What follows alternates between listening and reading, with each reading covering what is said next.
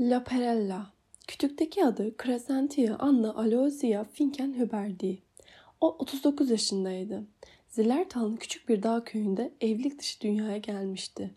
Hizmetçi kayıt defterinin özel ala alametler hanesine yok anlamında yatay bir çizgi çekilmişti. Gel gelelim memurun karakteristik tasvirler yapma zorunluluğu bulunsa başını şöyle bir kaldırması oraya mutlaka şu not düşmesi için yeterli olurdu. Çalışmaktan tükenmiş, iri kemikli, sıska bir dağ altına benziyor. Kadının iyice sarkan alt dudağın ifadesinde oval biçimdeki hem uzun hem de keskin güneş yanığı yüzünde, kirpiksiz gözlerinin donuk bakışlarında, özellikle de keçeleşmiş, gür, yağdan alnına yapışmış saç tutamında açıkça atları anımsatan bir yan vardı. Yürüyüşüne de hırçınlık, Alp dağları beygirlerinin Katrina'da öne çıkıyordu. Bu hayvanlar yaz kış demeden aynı tahta sırtlıkları aynı seken adımlarla taşlı dik patikalarda homurdanarak bir aşağı bir yukarı taşırdı. Crescens işine bitirir bitirmez kemikli ellerini gevşekçe kavuşturur, dirseklerini yaslar, tıpkı hayvanların ahırda ayakta dikilirken yaptıkları gibi bütün duyuları uyuşmuş halde uyuklardı. Her şeyi sert tahta gibi ve zordu. Düşünürken yorulur, yavaş kavrardı. Her yeni düşünce zor geçiren bir elekten damla damla akarcasına zihninin derinlerine ulaşırdı. Ama yeni bir şeyi sonunda içine çektiyse bunu inatla bırakmaz, sımsıkı tutardı. Ne gazete ne dua kitabı hiçbir şey okumazdı. Yazı yazmakta çok zorlanırdı.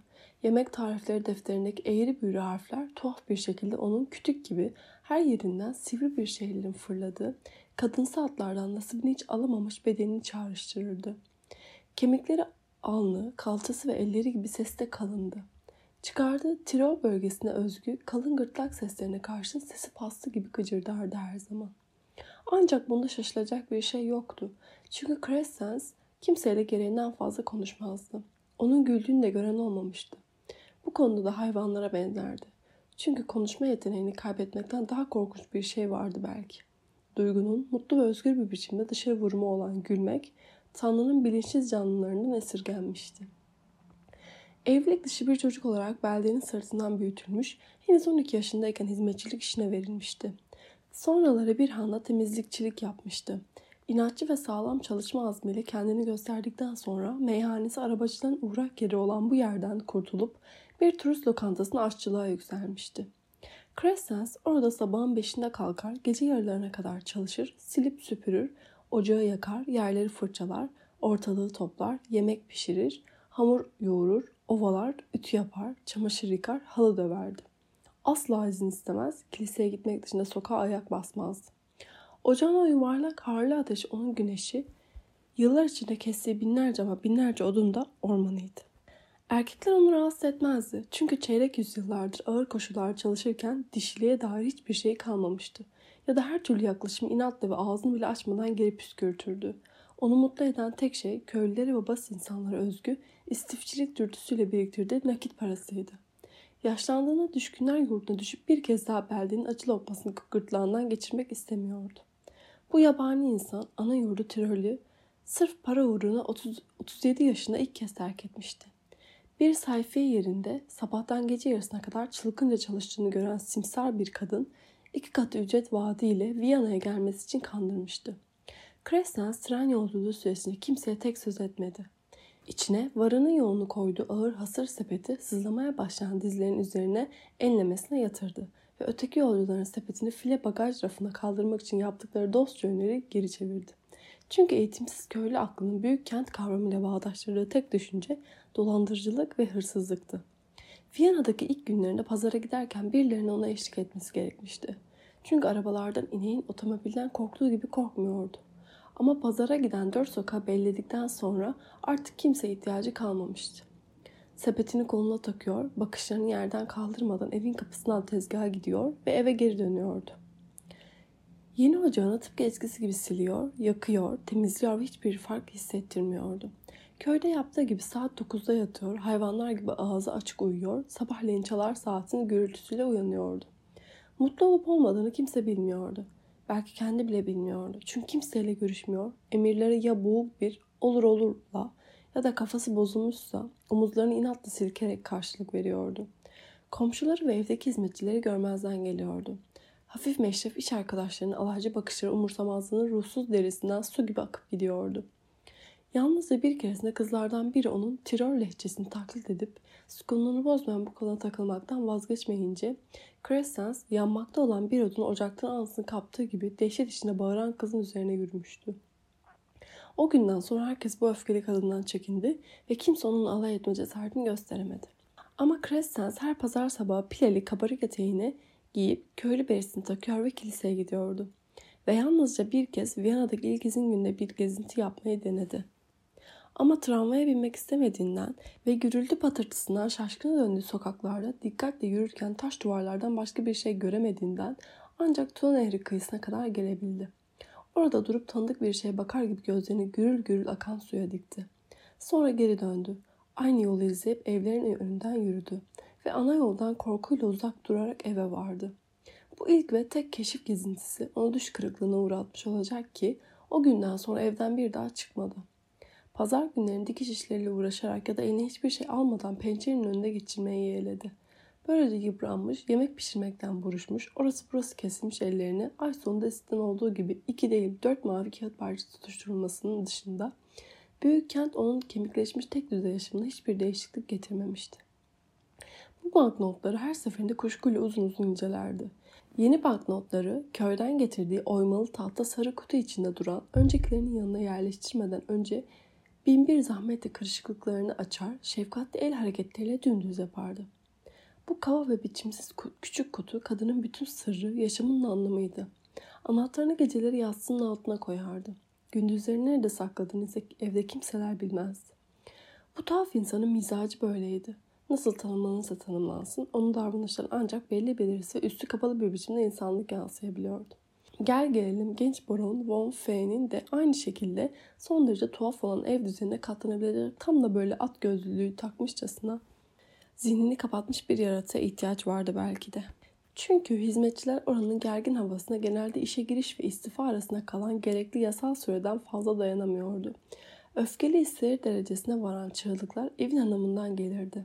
Esenli çok zengin bir fabrikatörün geçkin kızı olan bu kadın bir kaplıcada bu kendinden hayli genç ama soyluluk düzeyi düşük ve parasal durum bozuk baronla tanışmış ve bu pek yakışıklı, asaletin verdiği çekicilikle sanılan züppeyle alelacele evlenmişti. Ancak yeni gelin bir eşe dayanışma ruhu ve çalışkanlık gibi nitelikler aranması gerektiği konusunda ısrarcı olup acele içine gerçekleşen bu evliliğe karşı çıkan anne ve babasının direnmekte haklı olduklarını balayı biter bitmez itiraf etmek zorunda kalmıştı. Çünkü hızla kayıtsızlaşan kocanın karısından sakladığı yığınla borç yetmiyormuş gibi bekarlık gezmelerin evlilik görevlerinden daha çok ilgi duyduğu çok geçmeden ortaya çıkmıştı. Bu yakışıklı yarı centilmen asla kötü niyetli değildi.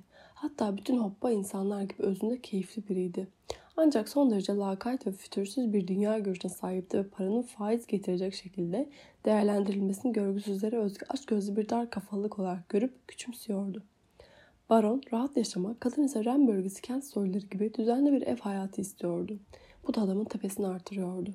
Karısının onca serfetine karşın her büyükçe meblağı ondan pazarlıkla koparmak zorunda kalması ve en büyük arzusu olan yarış adı ahır, ahırını kurma isteğinin bile hesabını bilen karısı tarafından geri çevrilmesi üzerine baron, bu gür ve buyurgan sesiyle kulaklarını tırma, tırmalayan, ensesi kalın, iri yarı Doğu Almanyalı kadına karşı evlilik görevlerini yerine getirmesi için artık bir neden görevimiz olmuştu.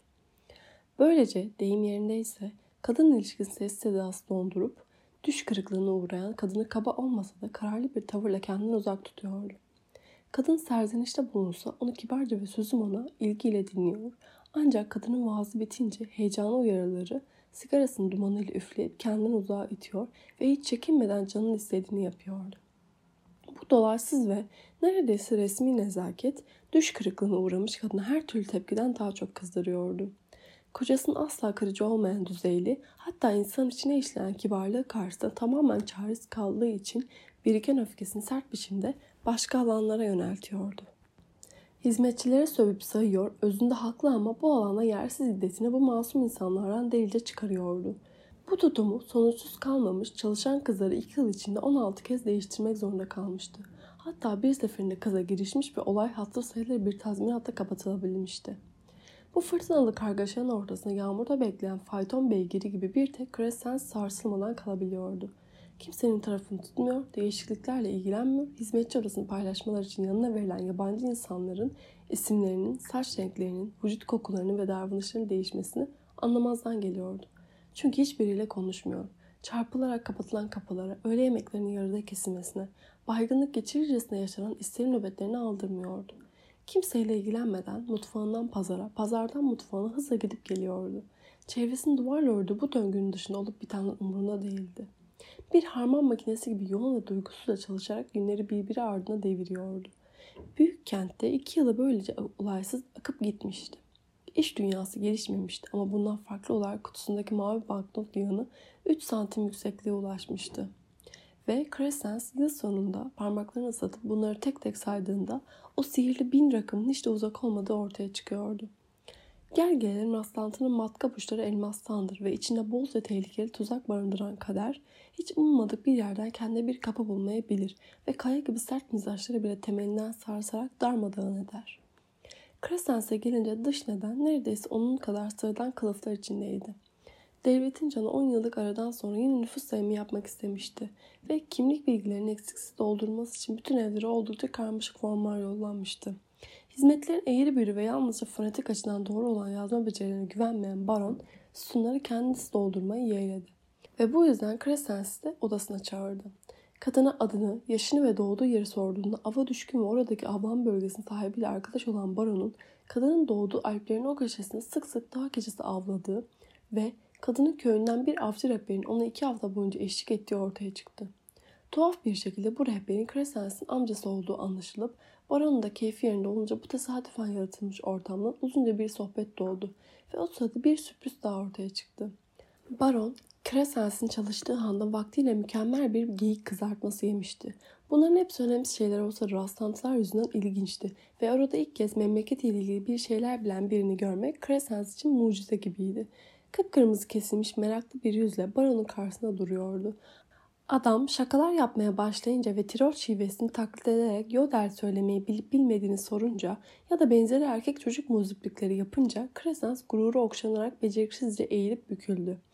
Dipnot, Yodel folk müziğinde gırtlak nameleriyle şarkı söyleme biçimidir. Sonunda kendi yaptıklarıyla eğlenen baron kadının sert kalçasını keyifle köy usulü bir şaplak indirdi ve kadını gülerek dışarı gönderdi. Hadi git uslu senzi, ziller talla olduğun için al sana iki kron daha. Kuşkusuz bu heyecan verici ve önemli bir durum değildi aslında. Gel gelelim bu beş dakikalık konuşma bu boğucu yaratığın balıklar gibi saklanmış duygular üzerinde bataklığa atılan taş etkisi yaratmıştı. Gitgide ve ağır ağır oluşan hareketli de halkalar ağır kütleler halinde acelesiz ve dalga dalga bilincin kıyısına ulaşabiliyordu. İnatla susan bu kadın yıllardan beri ilk kez biriyle özel bir sohbete dalmıştı. Onunla konuşan tam da bu ilk insanın bu taş yığınlarının ortasında onun dağlarını bilmesi, hatta onun hazırladığı geyik kızartmasından yemiş olması Crescens'e doğaüstü bir kader gibi görünmüştü.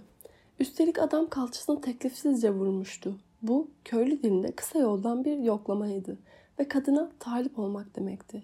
Crescens bu şık ve kibar beyefendinin bu hareketiyle ondan gerçekten böyle bir talepte bulunduğunu aklından geçirmeye cesaret edemese de bu bedensel samimiyet onun uyuşuk duyular üzerine sarsıcı sayılacak bir etki yaratmıştı. Bu rastlantısal dürtüsüyle birlikte iş dünyasında kademe kademe artan kasılmalar ve hareketlenmeler başladı. Derken içinde önceleri kabaca sonra gitgide açık biçimde ortaya çıkan yepyeni bir duygu oluştu. Bir köpeğin çevresini saran bütün iki ayaklı canlılar arasında birinin kendi sahibi olduğunu hiç ummadığı bir günde kavraması gibiydi bu. Köpek o andan başlayarak efendisinin peşinden koşar, yazgısının ondan üstün kıldığı canlıyı kuyruğunu sallayarak ya da havlayarak selamlar. Ona gönüllü itaat eder ve izi peşinde uysalca adım adım giderdi. Crescens'in körelmiş, o güne kadar yalnızca alışkın olduğu beş kavramla para, pazar, ocak, kilise ve yatakla sınırlı kalan çevresine yeni, kendine alan açmak isteyen ve eski şeyleri kaba kuvvetle kenara yeten bir öğe girmişti. Crescens yakaladığını ve o, o haşin ellerinden bir daha bırakmayan köylü harisliğiyle yeni öğeyi teninin en derinlerine, kör duyularının karmaşık dürtü dünyasına kadar çekmişti. Değişimin gözle görülür şekilde meydana çıkması tabii biraz zaman almıştı. Bu ilk belirtiler bile oldukça silikti. Örneğin şunlardı. Crescens, baronun giysilerini ve ayakkabılarını tutkulu bir özenle temizliyordu. Ama baronesin Giysilerini ve ayakkabılarının bakımını oda hizmetçisine bırakıyordu. Ya da onu sıklıkla koridorda ve odalarda görüyordu. Dış kapıdan anahtar takırtısı duyar duymaz baronun paltosuyla bastonunu elinden almak için aceleyle onu karşılamaya koşuyordu. Mutfağa her zamankinden iki kat fazla özen gösteriyor, kendi elleriyle bir geyik kızartması hazırlayabilmek için yolunu güçlükle sonra sonra öğrendiği büyük pazar yerine gidiyordu. Ayrıca kendi giyimine de daha çok özen gösterdiği dikkat çekiyordu. Yeni duygularının ilk filizlerinin iş dünyasından mücadeleyle sıyrılıp dışa vurulması bir ya da iki hafta sürmüştü. Bu ilk dürtünün içinden ikinci bir düşüncenin yeşermesi ve bu belirsiz ilk büyümenin renginin ve biçiminin berraklaşması yine haftalar gerektirmişti. Bu ikinci duygu ilkini tamamlayan bir duygudan başka bir şey değildi. Crescence'in baronun eşine beslediği, başlangıçta bulanık olan ama gitgide bütün çıplaklığıyla öne çıkan bir kindi bu. Baron'un yanında yaşayabilen, onunla uyuyabilen ve konuşan ama yine de kendisi gibi teslimiyetçi bir saygı göstermeyen bir kadına yönelikti. İster istemez şimdi eskisinden daha dikkatli davranan Crescens, taptığı efendisinin sinirli karısı tarafından iğrenç bir biçimde aşağılandığı, o utanç verici kavga tanık olduğu için mi? Yoksa baronun güler yüzlü yakınlığı Kuzey Almanya'ya özgü donuk karısının kibirli soğukluğunu ona iki misli hissettirdiği için mi bilinmez. Her şeyden habersiz baronese karşı ansın hırçın davranmaya, diken gibi binlerce iğne batırırcasına bir huysuzlukla dışa vurduğu bir düşmanlık sergilemeye başlamıştı. Baronesin çanını en az iki kez çalması gerekiyordu. Crescens kastan ağırdan alıp isteksizliğini açıkça göstererek bu çağrıya yanıt veriyor, peşinden kararlı bir savunmaya geçtiğini omuzlarını dikleştirerek ortaya koyuyordu. Emirleri ve görevleri hiç konuşmadan asık suratla kabul ediyordu. Öyle ki barones isteklerinin doğru anlaşılıp anlaşılmadığını asla bilemiyordu. Ne olur ne olmaz diye soracak olsa Crescens ya hırçın bir ifadeyle başını sallıyor ya da onu küçümser gibi bir tonda duydum zaten karşılığını veriyordu. Ya da tiyatroya gidecekleri sırada önemli bir anahtar ortadan yok olduğu için barones sinir içinde odadan odaya koşturuyor ama anahtar yarım saat sonra hiç umulmadık bir köşeden çıkıyordu. Crescens baronese gelen haberleri ya da telefonları iletmeyi sürekli unutuyordu. Sorguya çekildiğinde de zerre kadar üzüntü belirtisi göstermeden ne yapayım unutmuşum diye sertçe kestirip atıyordu. Asla baronesin gözlerinin içine bakmıyordu. Kinini gizleyememekten korkuyordu muhtemelen.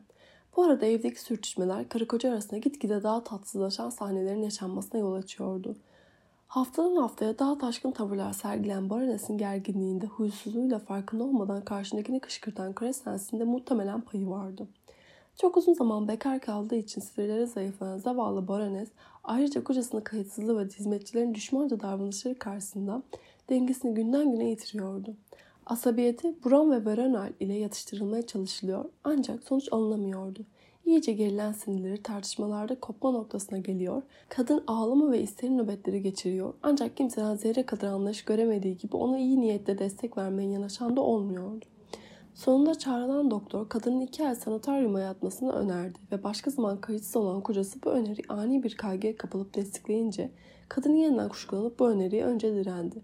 Ama sonunda yolculuğa çıkmasına oda hizmetçisinin ona eşlik etmesine karar kırıldı. Bu arada Crescens o koca evde tek başına kalıp beyefendinin hizmetini görecekti. Muhterem beyefendinin bakımının yalnızca ona emanet edildiği haberi Crescens'in uyuşmuş duyuları üzerine canlandırıcı ani bir etki yaratmıştı.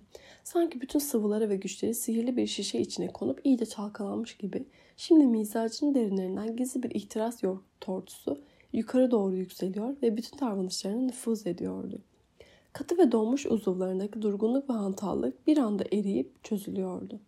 Elektrik akımı etkisi yaratan bu haber geldiğinden beri sanki uzuvlar hafiflemiş, yürüyüşü hızlanıp canlanmıştı. Yolculuk hazırlığının başladığını duyar duymaz odadan odaya koşturdu. Merdivenden inip çıktı ve kimse ondan istemeden bavulları kaptığı gibi kendi elleriyle arabaya taşıdı. Baron akşam geç saatte istasyondan döndü. İşgüzarlıkla onu karşılamaya koşan hizmetçiye bastonunu ve paltosunu uzattıktan sonra rahat bir soluk alıp başarıyla yolladım dedi. İşte o sırada tuhaf bir şey oldu. Diğer zamanlarda bütün hayvanlar gibi asla gülmeyen Crescence'in katı dudaklarında şiddetli bir seyirme ve gerilme başladı. Ağzı yamuldu, yayılarak yanlara doğru kaydı ve ahmakça aydınlanan yüzünden aleni ve hayvani bir fütursuzlukla öyle bir sırıtma taştı ki Baron bu manzara karşısında şaşırıp rahatsız oldu. Gösterdiği yersiz samimiyetten utandı ve hiç konuşmadan odasına geçti. Ama bu anlık rahatsızlık hemen geçti ve izleyen günlerde efendi ile hizmetçi birlikte derin bir nefes alıp tadına vardıkları sessizlik ve ruhlarını ferahlatan bir özgürlük birbirlerine bağladı. Kadının yokluğu ortamın bulutlarını dağıtmıştı. Sürekli hesap vermekten kurtulup özgürleşen koca hemen ertesi akşam eve geç geldi. Onu sürekli konuşarak karşılayan karısının aksine Crescence'in sessizce çabalayıp durması baronu ferahlatıyordu. Crescence yine büyük bir tutkuyla gündelik işlerine sarılmıştı. Sabahları daha erken kalkıyor, her yeri pırıl pırıl yapıyor, kapı kollarını ve tokmakları deliler gibi ovuyor, bir çırpıda çok lezzetli yemekler yapıyordu. Baron yedi ilk öğle yemeği sırasında en kıymetli çatal bıçak takımının sırf kendisi için kullanıldığını görünce şaşırmıştı. Oysa bu takım başka zamanlar ancak özel durumlar için gümüş eşya dolabından çıkardı. Baron genelde dikkatsiz biriydi ama bu tuhaf yaratığın özenli ve hassas ilgisi gözünden kaçmamıştı. Özünde iyi niyetli bir insan olduğu için memnuniyetini dile getiren sözleri söylemekten kaçınmadı. Kadının yemeklerini övdü. Arada sırada ortaya birkaç samimi söz attı ve ertesi sabah o gün Baron'un isim günüydü. Adının ve soyadının baş harflerini taşıyan ve üzerine şekerlemelerden arma oturtulmuş, ustaca yapılmış bir pastayla karşılaşınca kadına bakıp kahkahayla güldü. Bu gidişle beni şımartacaksın Kenzi. Tanrı korusun karım dönerse ne yaparım ben? Baron yine de birkaç gün daha kendine bazı baskılar uyguladıktan sonra gösterdiği her türlü ihtiyatı el, elden bıraktı. Ama sonra birçok belirtiye dayanarak Crescence'in ağzının sık, sıkılığından kuşkusu kalmayınca tümüyle bekarlık günlerine dönüp evinde rahatına bakmaya başladı. Yaz bekarlığının dördüncü gününde Crescence'i odasına çağırdı. Hiçbir açıklama yapmadan ve sakin bir sesle akşam için iki kişilik soğuk yemek hazırlamasını sonra da yatmasını söyledi. Gerisini kendisi temin edecekti. Crescens verilen görevi ağzına bile açmadan kabul etti. Bu sözlerin asıl anlamının kalın kafasına girdiğini anlatacak biçimde ne bakmış ne de gözünü kırpıştırmıştı.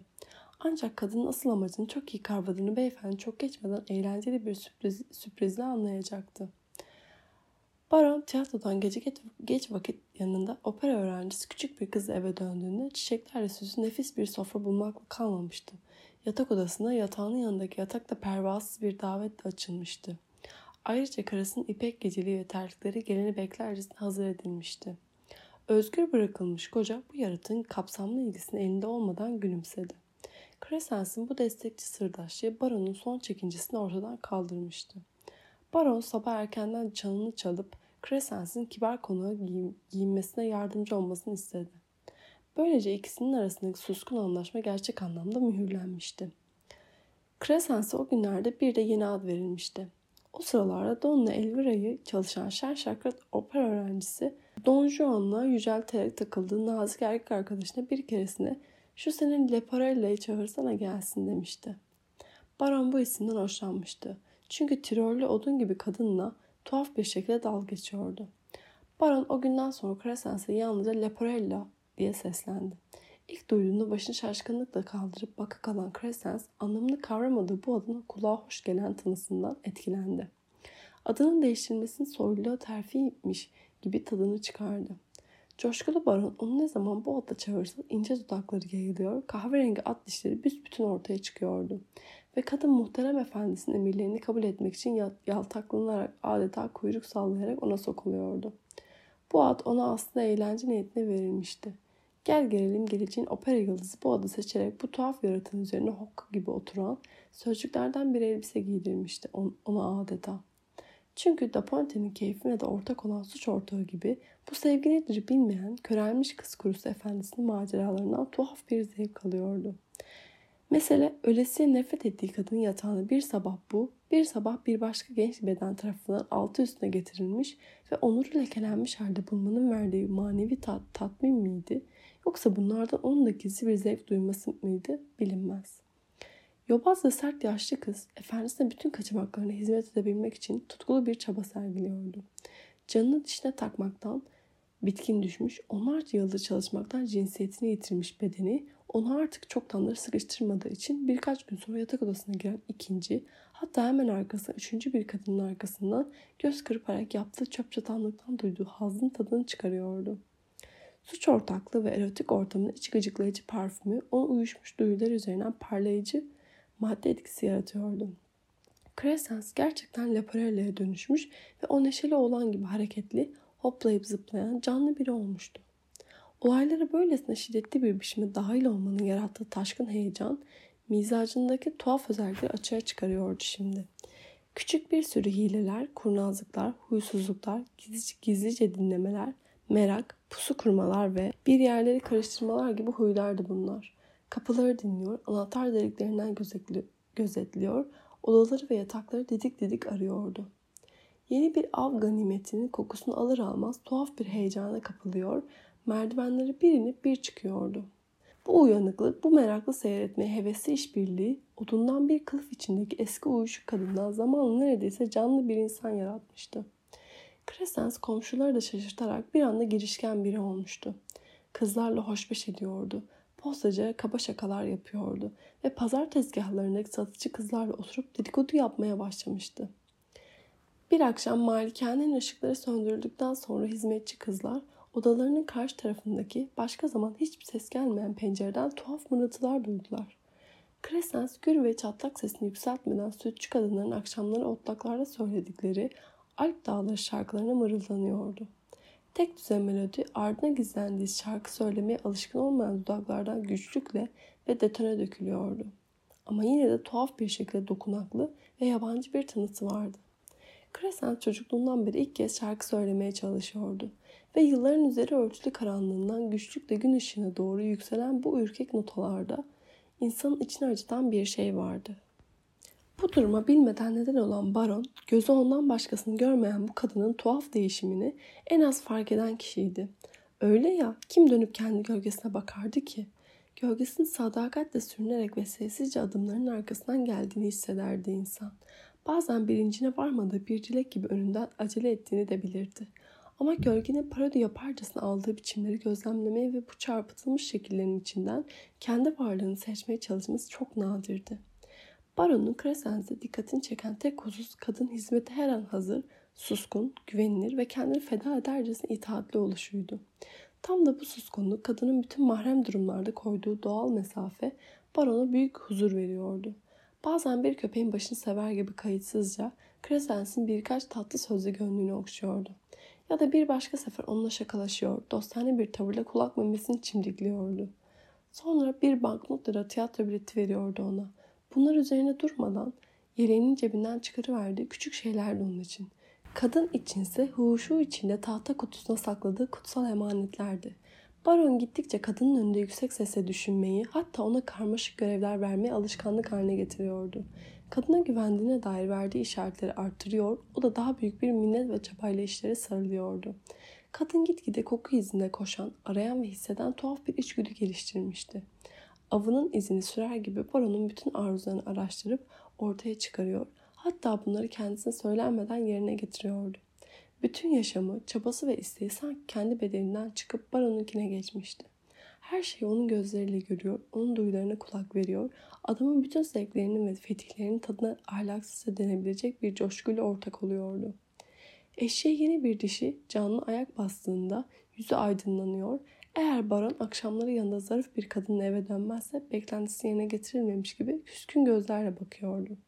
Kadının eskiden uyuşmuş olan zihni evvelce yalnızca ellerinin yaptığını yaparak hızlı ve çılgınca çalışıyor, gözlerinde ise uyanık bir ışık parıl pırıl par parıldıyordu. Hayvan gibi çalışan bitkin ve yorgun canlının içinde bir insan uyanmıştı. Karanlık, kapalı, kurnaz ve tehlikeliydi. İçten pazarlıklı, kafası meşgul, huzursuz ve entrikacıydı. Bir keresinde baron eve erken gelince şaşkınlıktan koridorda kala kaldı.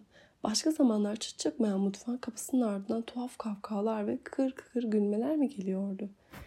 Laparella hemen ellerini önlerine sildi. Yüzünde hem küstah hem de mahcup bir ifadeyle aralık duran kapıda göründü. Bakışlarını yere çevirerek ''Kusura bakmayın artık beyefendi'' dedi. ''Ama içeride pastacının kızı var. Hoş bir kız. Beyefendiyle tanışmayı öyle istiyor ki.'' Baron başını kaldırıp hayretle baktı. Böylesine terbiyesiz bir samimiyet karşısında öfkelenmeli mi yoksa kadının görev aşkıyla yaptığı çöp çatanlığı gülmeli miydi? Karar veremedi. Sonunda erkekçe merakı üstün gelip bir göreyim bakalım şunu dedi. Laparella'nın tatlı dil dökerek zamanla yanına çektiği 16 yaşında sarışın, körpe, tatlı küçük bir kızdı bu.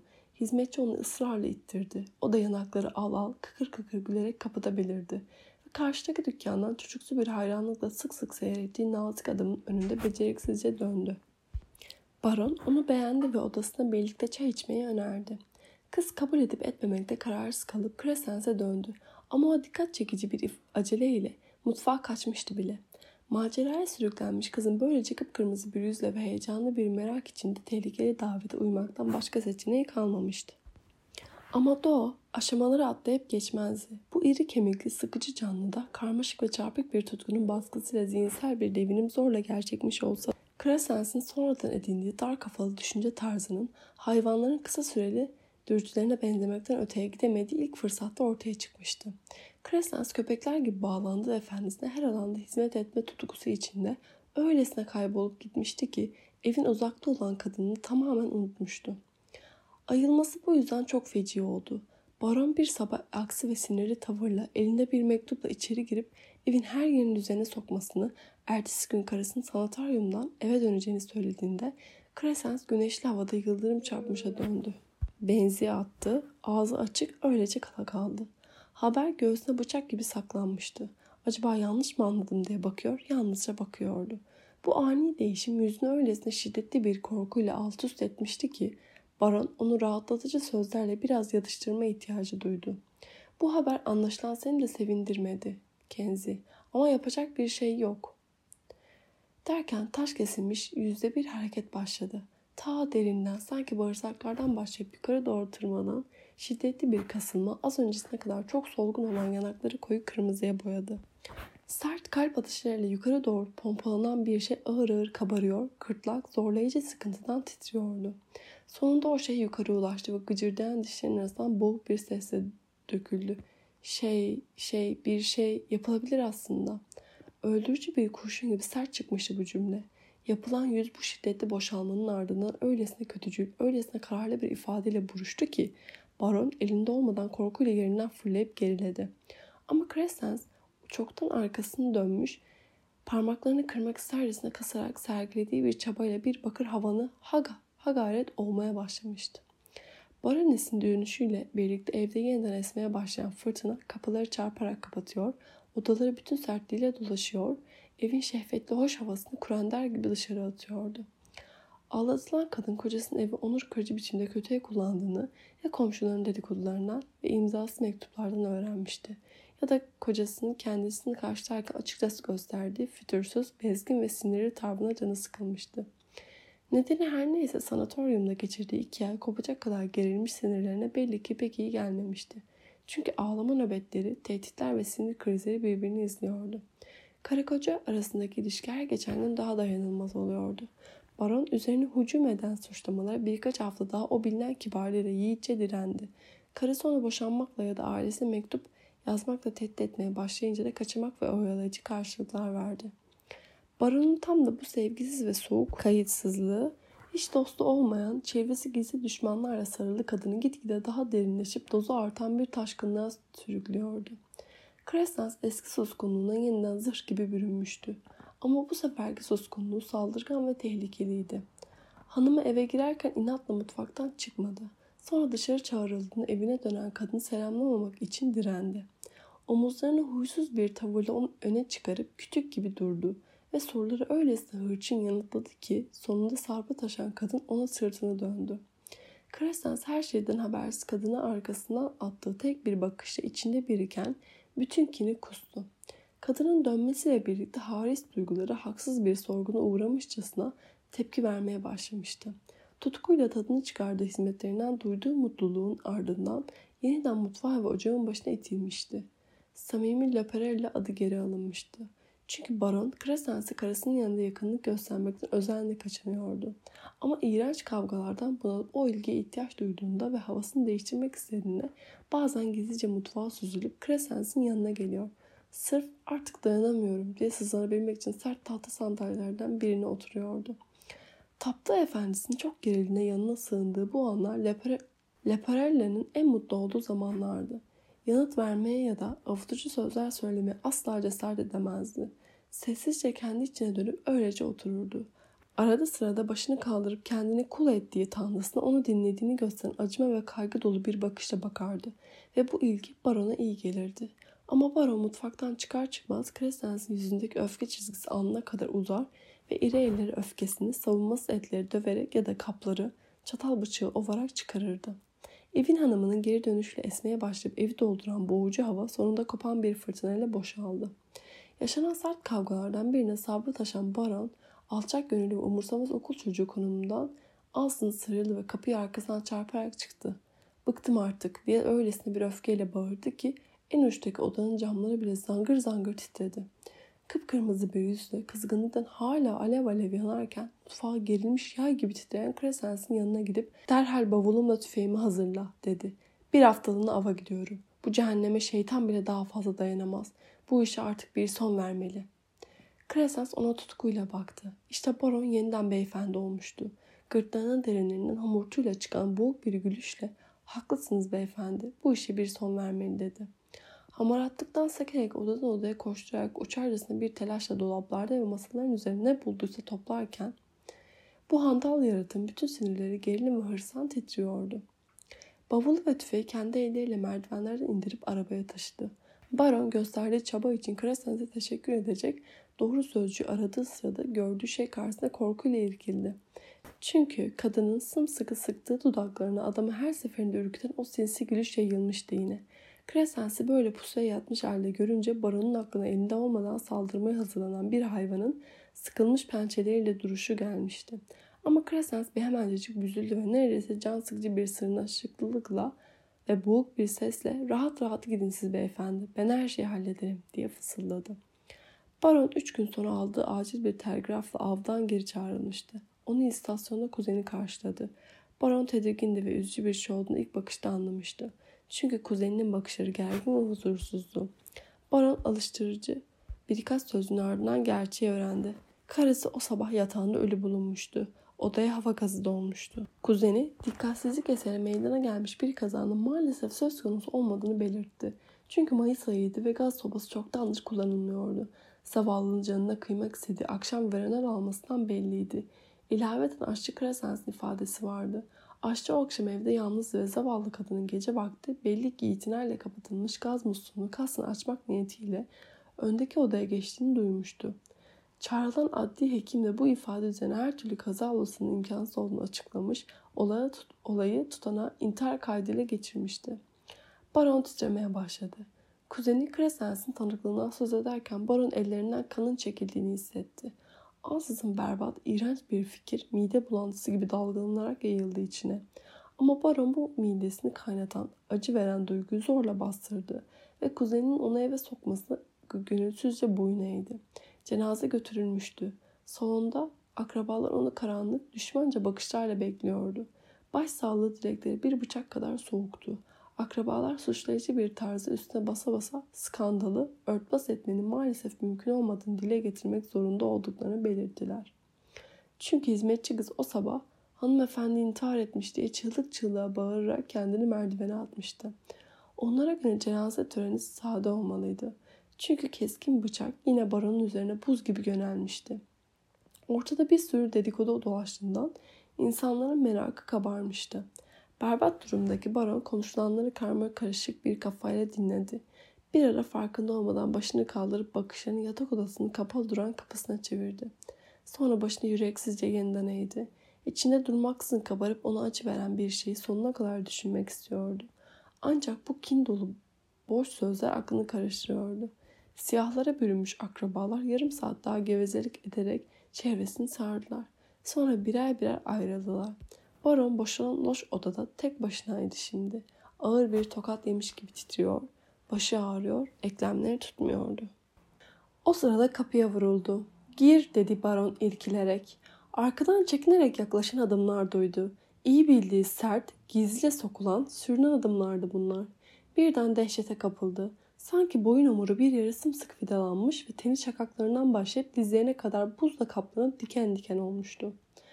Baron arkasına dönmek istiyor ama kaslarına söz geçiremiyordu. Böylece odanın ortasına kala kaldı. Sessizce titriyor, kolları sarkmış, elleri taş kesilmişti ve suçlu olduğunu bile bile orada durup kalmanın nasıl ödlekçe göründüğünü çok iyi hissediyordu. Bütün gücüyle çabalaması boşunaydı. Kasları onu dinlemiyordu.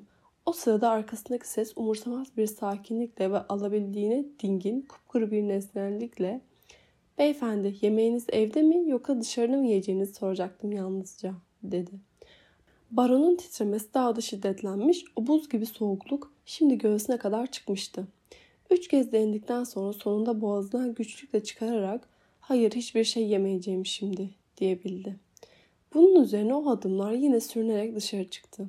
Ama baron arkasına dönmeye cesaret edemedi.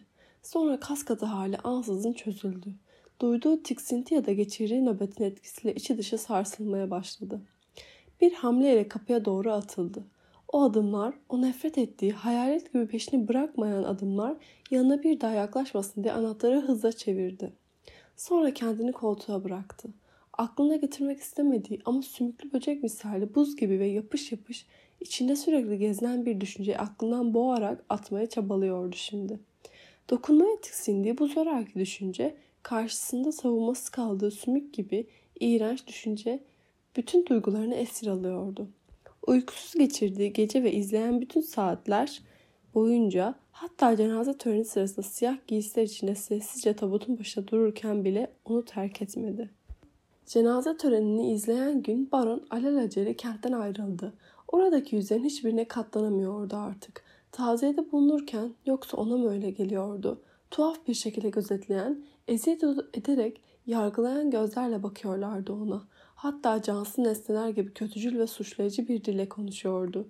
Evdeki her mobilya, özellikle de her şey gazın tatlımsı kokusunun adeta sindiği yatak odasındaki eşyalar, elinde olmadan kapı kolunu indirdiği sırada bile onu geri itiyordu. Uyurken ve uyanırken yaşadığı en büyük kabus, bir zamanlar sırdaşı olan kadının kayıtsız ve soğuk umursamazlığıydı. Bomboş evin içinde sanki hiçbir şey olmamış gibi donup durmasıydı. Baron Kuzeninin istasyonda onun adını andığı andan beri kadınla her karşılaştığında titriyordu. Adımlarını duyar duymaz kaçmak istiyor, içine asabi bir huzursuzluk kaplıyordu. Bu sürüyerek atılan umursamaz adımları görmeye de duymaya da katlanamıyor, bu soğuk ve sessiz rahatlığı kaldıramıyordu artık. Kadını çatlak sesini, yağlı saçlarını, hayvansı, boğucu ve vahşi duygusuzluğunu anımsadığında midesi bulanıyordu. Boğazını sıkan bağı bir ip gibi şiddetle koparacak güce sahip olmadığı için öfkesini kendine de yöneltiyordu. Böylece görebildiği tek çıkar yol kaçmaktı. Bavulunu gizlice Crescence'e tek bir söz söylemeden hazırladı ve geride Carnten'deki arkadaşlarının yanına gittiğini aceleyle yazdığı bir not bıraktı yalnızca. Baron yaz boyu eve uğramadı. Bir seferinde miras işleriyle ilgili olarak Viyana'ya acilen çağrıldığında gizlice gelmeyi Otelde kalmayı ve evde ısrarla oturmayı sürdüren baykuşu haberdar etmemeyi yeğledi. Crescens kimseyle konuşmadığı için baronun geldiğini öğrenememişti. Bütün bir gün işsiz güçsüz, baykuşlar gibi asık suratlı mutfakta hareketsizce oturuyor, eskiden bir kez gittiği kiliseye iki kez gidiyor, baronun avukatı aracılığıyla talimatlar ve maaşına sayılmak üzere para alıyor, ancak baronun kendisinden hiçbir haber alamıyordu. Baron ona ne yazıyor ne de haber yolluyordu. Kadın böylece sessizce oturup bekliyordu. Yüzü daha da sertleşip çöktü. Hareketleri yine kütük gibi oldu ve böyle esrarengiz, kas katı bir halde bekleyip dururken haftalar haftaları kovaladı. Ancak sonbahar geldiğinde yapılması gereken acil işlerinden dolayı baron tatilini uzatamayıp evine dönmek zorunda kaldı. E- eşikte durdu, kararsızdı. Yakın dostlarının arasında geçirdiği iki ay ona pek çok şeyi adeta unutturmuştu.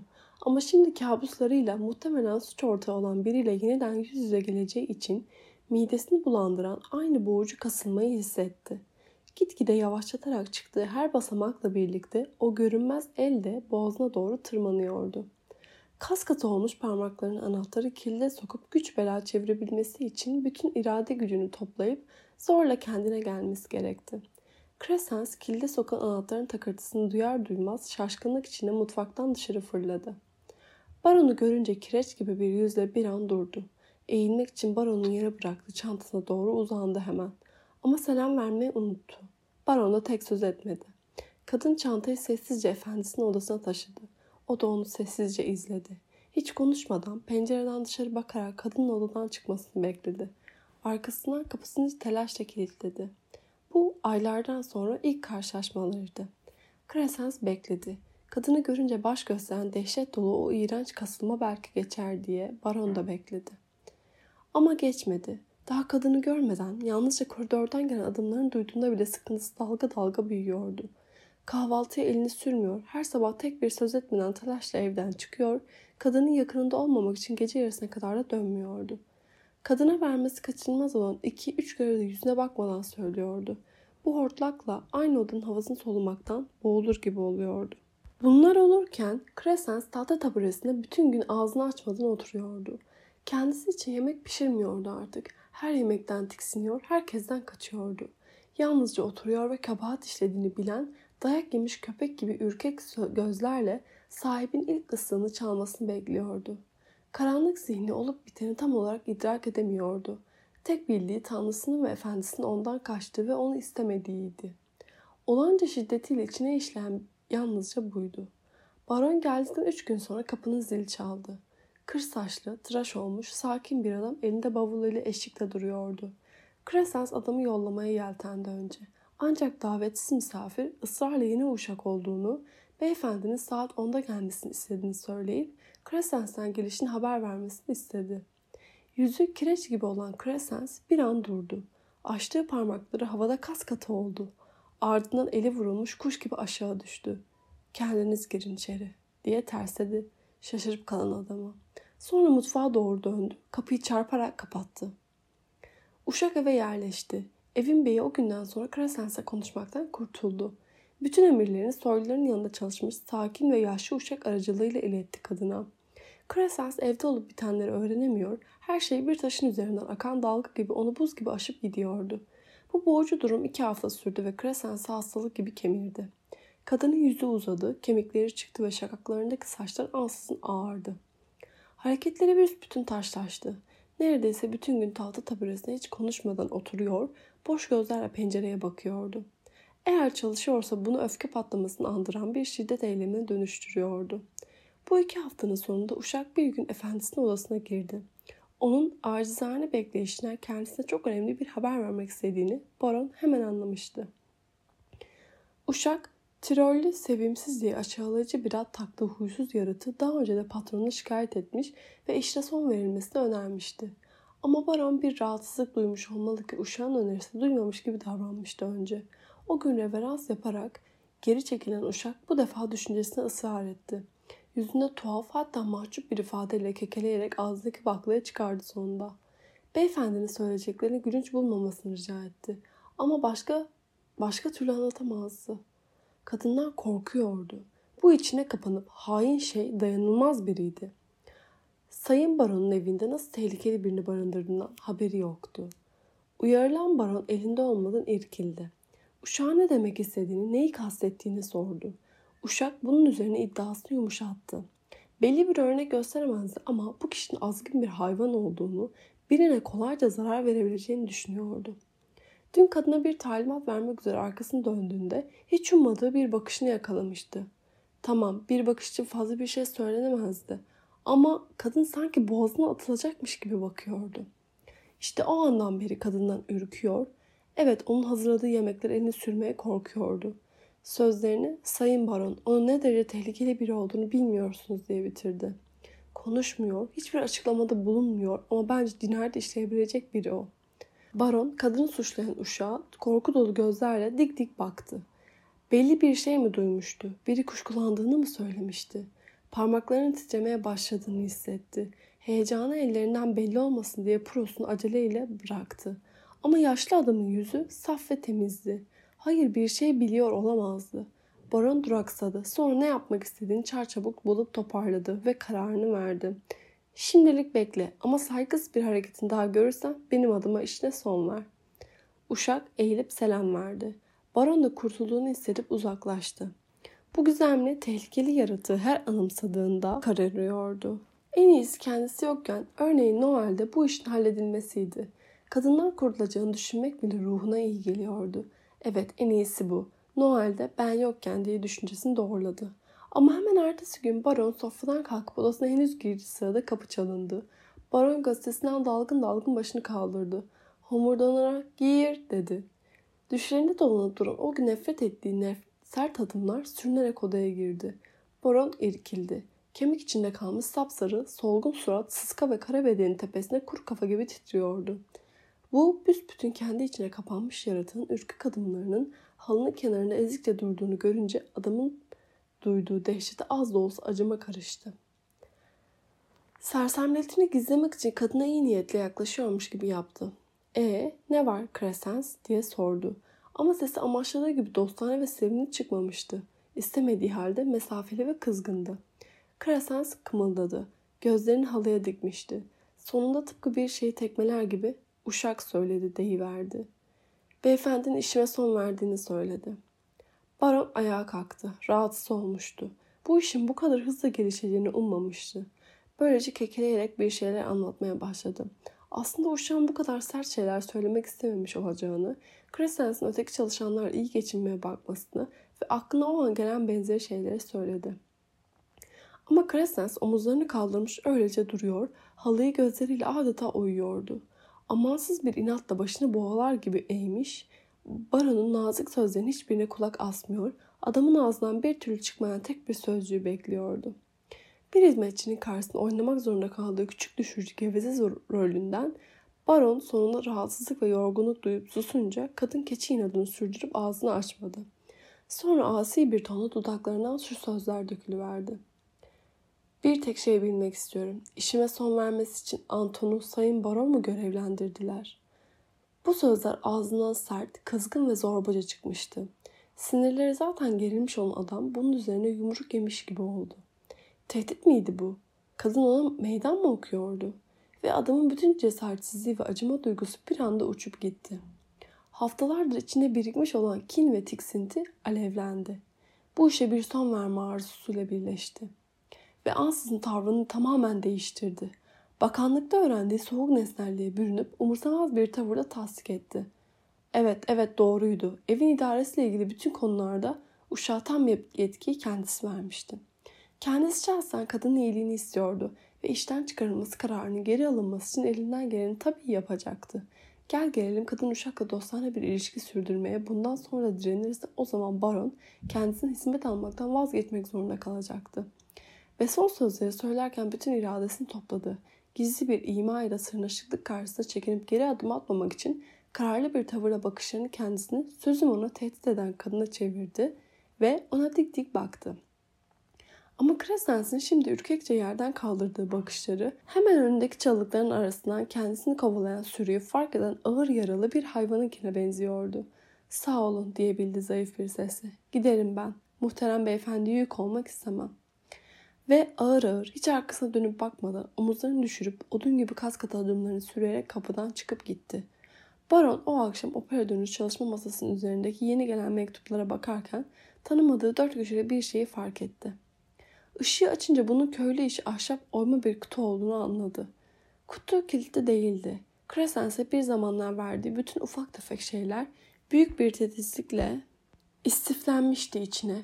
Avdan gönderilmiş birkaç kartpostal, iki tiyatro bileti, bir gümüş yüzük, kadının biriktirip üst üste yığdığı banknotlar ve bir de 20 yıl önce Tirol'de çekilmiş bir fotoğraf. Bu fotoğrafta Crescence'in belli ki Flash ışığından ürkmüş gözlerinde birkaç saat önce yaşanan ve vedalaşma sırasındaki aynı rencide olmuş ve dayak yemiş ifade vardı. Baron ne yapacağını tam olarak kestiremeden kutuyu kenara itip dışarı çıktı. Uşağı Crescence'ın eşyalarının çalışma masanın üzerinde ne aradığını sordu. Uşak hesap vermesi için düşmanını hemen getirmeye gitti. Gel gelin Crescence'i ne mutfakta ne de odalarda bulabildi. Ertesi gün polis raporlarında 40 yaşlarındaki bir kadının Tuna Nehri Köprüsü'nü atlayarak intihar ettiği yer alınca baronun ve uşağın Leparella'nın nereye kaybolduğunu merak etmelerine artık gerek kalmamıştı.